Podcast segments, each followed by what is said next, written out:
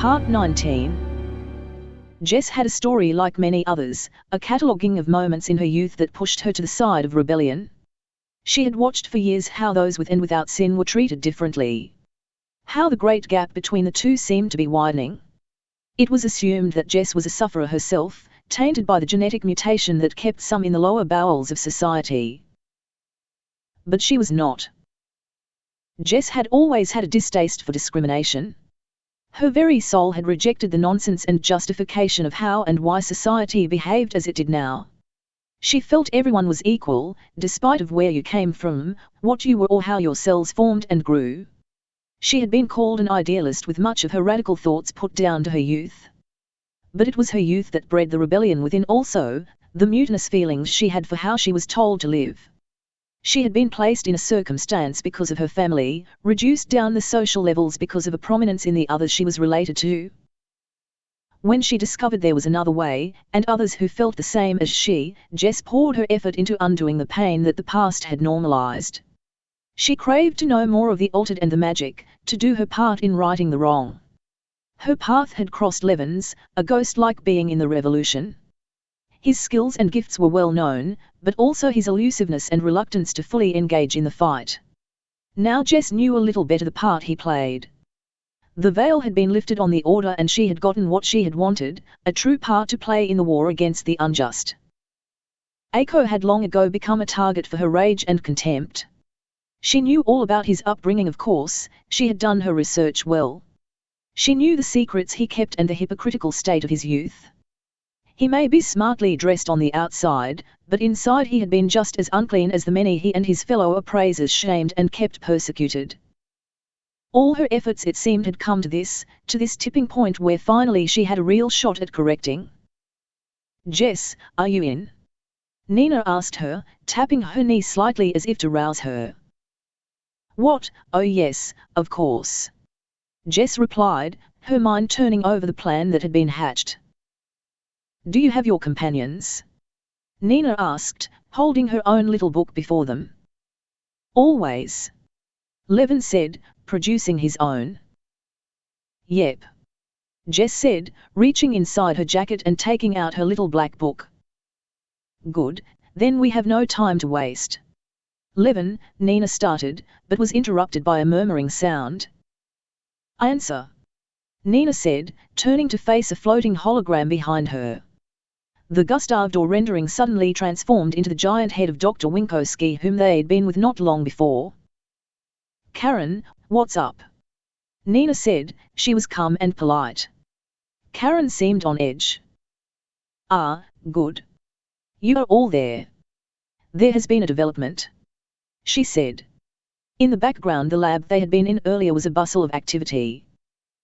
What's happened? Nina asked. It's Aiko, we found him in the altered. He was trying to get through the gates of Asher. Karen said. Found as in apprehended, or found the remains of him? Nina queried. We found him, but he escaped back into the material realm. When he tried to get through the gates, he was stopped. The exchange seems to have banished the darkness too, for it no longer swirls around the altered. Our members are reporting it is not showing anywhere. Karen said. Nina was quiet for a bit, thinking over what she had heard. She looked to the giant globe that was in the center of the room and noticed the blackness had gone. Was it he who stopped him? Nina asked, her voice almost a whisper now. Who else? Karen replied, before continuing. We know Aiko still has his companion, and we must assume he was able to return on his own. Our disturbance trackers show entry and departure points that match his movements. We are waiting for word to come from his Atone Industries to confirm if they are still on course. We must assume, like you said, he returned. He will follow his plan, he believes in it too much. But we need it confirmed before we act. Nina said. Agreed. We're trying to get this information now, but I would say we must proceed with our time frame if we are to stop him. Karen added. And what of His Holiness? Nina asked. Karen looked away momentarily at this, as if uncomfortable slightly. We've yet to contact him. She said, slightly embarrassed. Not too surprising. I'm sure he'll appear just at the right moment, he usually does. Nina said, looking across to Levin. Well, we'll update you when we know more. I'll continue to organize the final stages from our side and the transferring of our reversal pathogen. Awaiting confirmation of its success from you still. Karen said. Right, and we are about to start the test so it'll be with you shortly. Nina said to Karen. Speak soon. Karen said and logged off. He's been busy. Levin said to Nina as the hologram changed back to the Doré prints which spun and moved in classic beauty. The Pope has his reasons, I'm sure he'll appear soon. Nina said. Well, he was always an absent father in my life, so I'm not surprised he's doing the same thing to others. Levin said, his face showing annoyance. Your father is the Pope? Jess asked, this day seeming to offer her a new surprise after the next. Yep. And for all his goodness, he never sticks around long enough to be of any real benefit. Levin snapped. He has his calling, he is doing what he knows is right for the order and for all of us. Nina interjected. Levin sat there, thinking on this. Maybe, but he's never there when I need him. Levin replied.